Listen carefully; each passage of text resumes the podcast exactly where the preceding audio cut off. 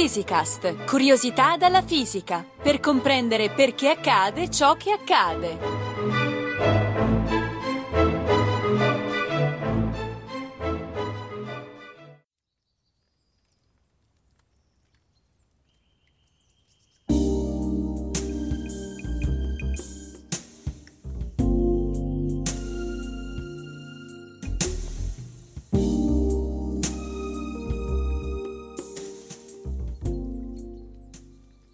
Bello l'arcobaleno, eh?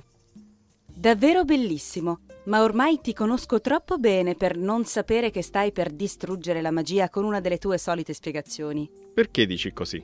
Pensi davvero che la bellezza di un fenomeno naturale si possa apprezzare soltanto se non ne sai spiegare l'origine? Io la penso esattamente al contrario. Eh, Beh, insomma, il mistero affascina sempre, no? Eh certo, ma il bello del mistero è che si può svelare. Di cosa dovrei stupirmi credendo che l'arcobaleno sia un fenomeno soprannaturale e opera di qualcuno con poteri straordinari? Bella forza, hai poteri! Sapere invece che l'arcobaleno è il risultato della diversa velocità della luce nell'aria e nell'acqua, per me, lo rende molto più affascinante. È incredibile che una cosa tanto semplice produca un effetto così straordinario, non trovi? Beh, messa così, in effetti. Ma come sarebbe a dire che l'arcobaleno dipende dalla diversa velocità della luce? La luce viaggia nel vuoto e nell'aria a una velocità di 300.000 km al secondo, ma in un materiale trasparente diverso come il vetro o l'acqua si muove a velocità un po' più basse. La conseguenza di questa diversa velocità è che la direzione dei raggi luminosi cambia passando da un materiale all'altro. E perché, se cambia la velocità, cambia la direzione? E come sai, la luce è un'onda che si propaga. Fino a quando l'onda viaggia nello stesso materiale, si propaga in linea retta. Pensa alle onde del mare a largo. Il fronte d'onda, cioè tutti i punti di una cresta, viaggiano tutti insieme paralleli tutti alla stessa velocità. La velocità di un'onda marina dipende dalla profondità del fondale e vicino alla costa, dove l'acqua è più bassa, la velocità dell'onda si riduce. Di conseguenza le onde cambiano direzione, infatti arrivano tutte in direzione della costa. Puoi rendertene conto guardando con attenzione alcune foto satellitari su Google Maps. Scusa Giovanni, ma continuo a non capire perché. Eh, immagina il fronte d'onda, come l'asse delle ruote di un'automobile che si muove nella direzione dell'onda. Fino a quando entrambe le ruote dell'asse si muovono alla stessa velocità, la macchina va dritta. Mhm. Se però una delle due ruote comincia a rallentare, per esempio perché passa sulla sabbia mentre l'altra è ancora sull'asfalto, l'auto fa una curva e cambia direzione. È il trucco che usano i mezzi cingolati per sterzare. La stessa cosa succede all'onda luminosa, che dall'aria entra nell'acqua, inclinata rispetto alla superficie di questa. I punti del fronte d'onda si muovono in sincrono come soldati su una fila. Immagina la fila muoversi su una spiaggia verso la costa. I soldati che incontrano prima la linea di separazione tra spiaggia e mare cominciano a muoversi più lentamente e restano indietro rispetto agli altri, con il risultato che il fronte, complessivamente, si piega facendo cambiare direzione alla truppa. Quando questo accade con la luce, l'effetto che ne risulta è che questa sembra provenire da una direzione diversa, come si vede bene osservando una cannuccia immersa in un bicchiere d'acqua. La cannuccia sembra piegata, ma non lo è. È la luce che proviene da essa che viaggia con angoli diversi, secondo che provenga dall'aria o dall'acqua. Il fenomeno si chiama rifrazione. Aspetta però, l'arcobaleno è un'altra cosa. Sì, ma è prodotto dallo stesso effetto. Mm. Infatti saprai che la luce bianca è la somma di luci di colori diversi. Sì, sì, lo so. Ricordo un gioco che si faceva da bambina. Si metteva un disco diviso in tanti spicchi colorati su qualcosa che girava rapidamente e così il disco appariva bianco. Bene. Mm. Devi sapere che la luce rossa si muove nell'acqua a una velocità diversa da quella blu. Quindi, quando la luce rossa entra in un bicchiere d'acqua, devia di un angolo diverso da quello della luce blu. Esattamente. Se fai passare della luce bianca attraverso un materiale trasparente, quindi, questa si scompone nei suoi componenti colorati, perché ciascuno prosegue la sua corsa in una direzione diversa dall'altro. Mm. Non mi pare di vedere la luce che attraversa le mie finestre scomporsi in colori diversi. E perché il vetro della tua finestra non è abbastanza spesso, non devia molto i raggi del sole e soprattutto non ha la forma adatta. Ah, quindi dipende dalla forma. Sì, perché quando i raggi deviati nel vetro di una finestra ne escono per tornare nell'aria, l'angolo con il quale sono nuovamente deflessi è per così dire il contrario di quello di prima, e questo li fa tornare ad avere tutti la stessa direzione originale. serve un materiale trasparente nel quale diversi colori viaggiano con velocità molto diverse l'uno dall'altro, che non abbia le facce parallele. Qualcosa tipo un prisma? Di la verità, te lo ricordavi da quello che hai studiato a scuola. ok, ok, lo ammetto. Ok. Comunque è sufficiente che il materiale attraversato abbia le facce di entrata e di uscita della luce non parallele. Una Mhm. goccia d'acqua, per esempio, va benissimo, è sferica. Ci sono condizioni nelle quali la luce entra in una goccia d'acqua, si scompone nei diversi colori e ne esce con un angolo molto grande rispetto a quello originale, Mm. per effetto di riflessioni multiple all'interno della goccia. Aspetta, aspetta un attimo. Quando la luce entra nella goccia che è trasparente, viene deviata e va bene. Ma quando poi arriva su un punto diverso della parete della goccia, dovrebbe ripassare nell'aria. Dov'è che viene riflessa? Se mi fai questa domanda, sei convinta come molti che quando un raggio Eh. di luce incontra un materiale trasparente non può che entrarvi tutta, senza essere riflessa. Secondo te, per riflettere la luce, il materiale su cui incide non deve essere trasparente, ma lucido, vero? Come Eh. uno specchio. Sì, perché non è forse così? Allora spiegami come mai in certe condizioni puoi vedere la tua immagine riflessa nel vetro di una finestra. Eh, eh, in effetti non ci avevo pensato. Tranquilla, sono in molti a non farlo.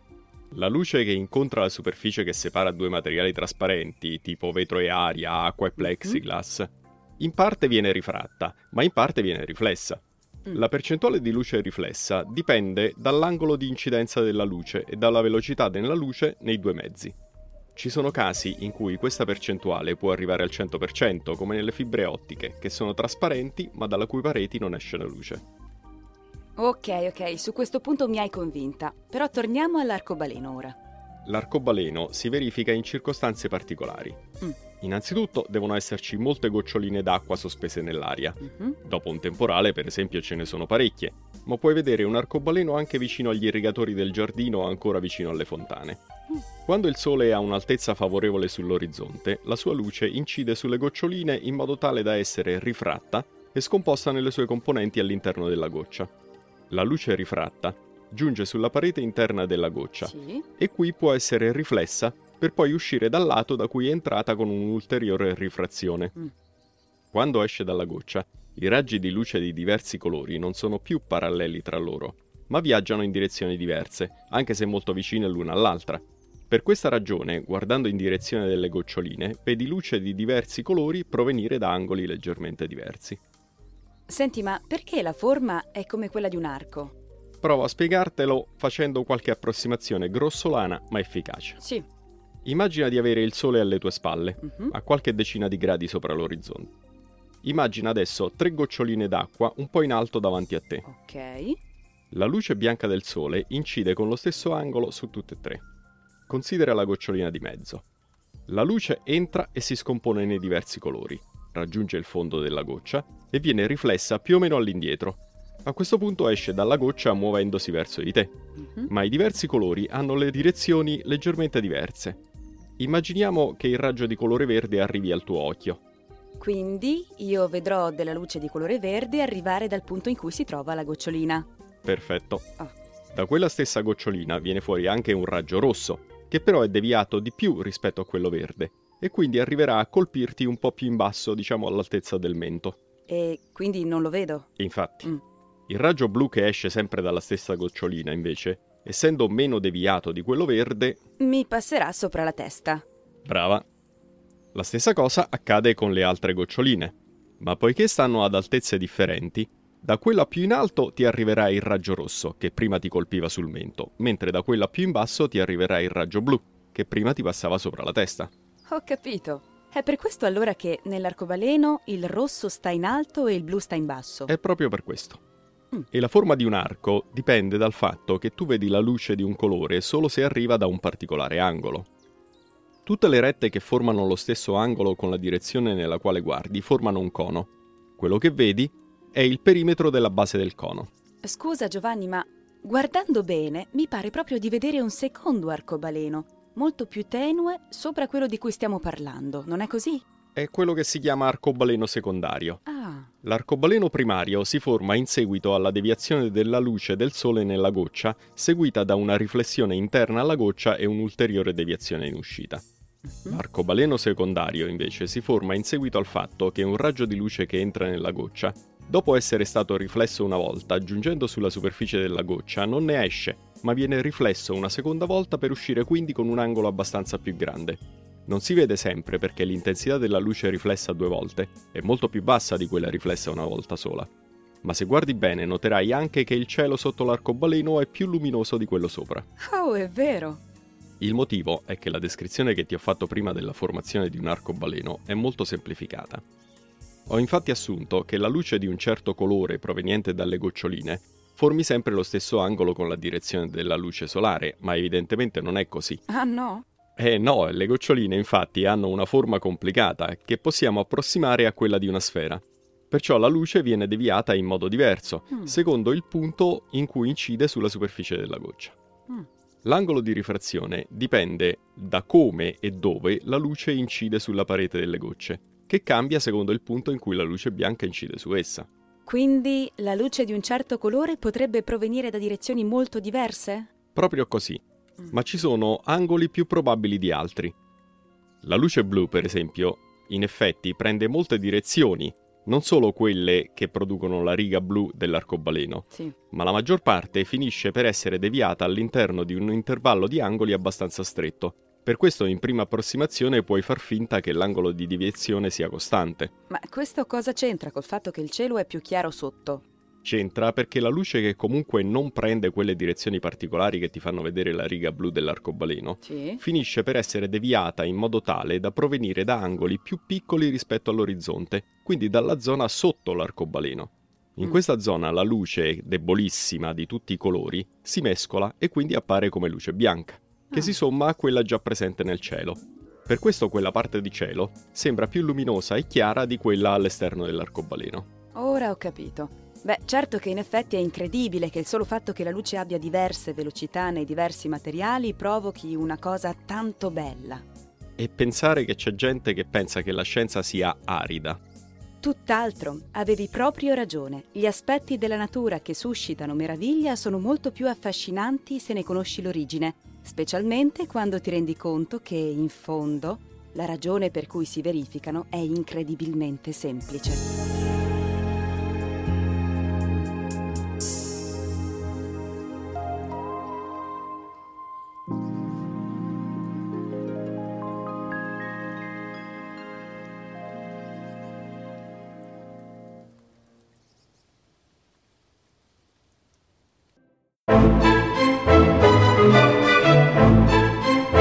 Physicast è un podcast in cui docenti universitari e ricercatori parlano di fisica con il linguaggio di tutti i giorni. Ideato da Riccardo Faccini, Gianluca Licausi, Giovanni Mazzitelli e Giovanni Organtini, realizzato con il supporto dell'Associazione Frascati Scienza e di ricercatori dell'Istituto Nazionale di Fisica Nucleare, di quello di Astrofisica e della Sapienza. Interviste di Chiara Piselli e montaggio di Edoardo Massaro. Le puntate precedenti e altre informazioni sono consultabili su www.radio radioscienza.it slash physicast. Commenti e spunti su possibili argomenti di interesse sono per noi preziosi, per cui potete contattarci a physicast-radioscienza.it.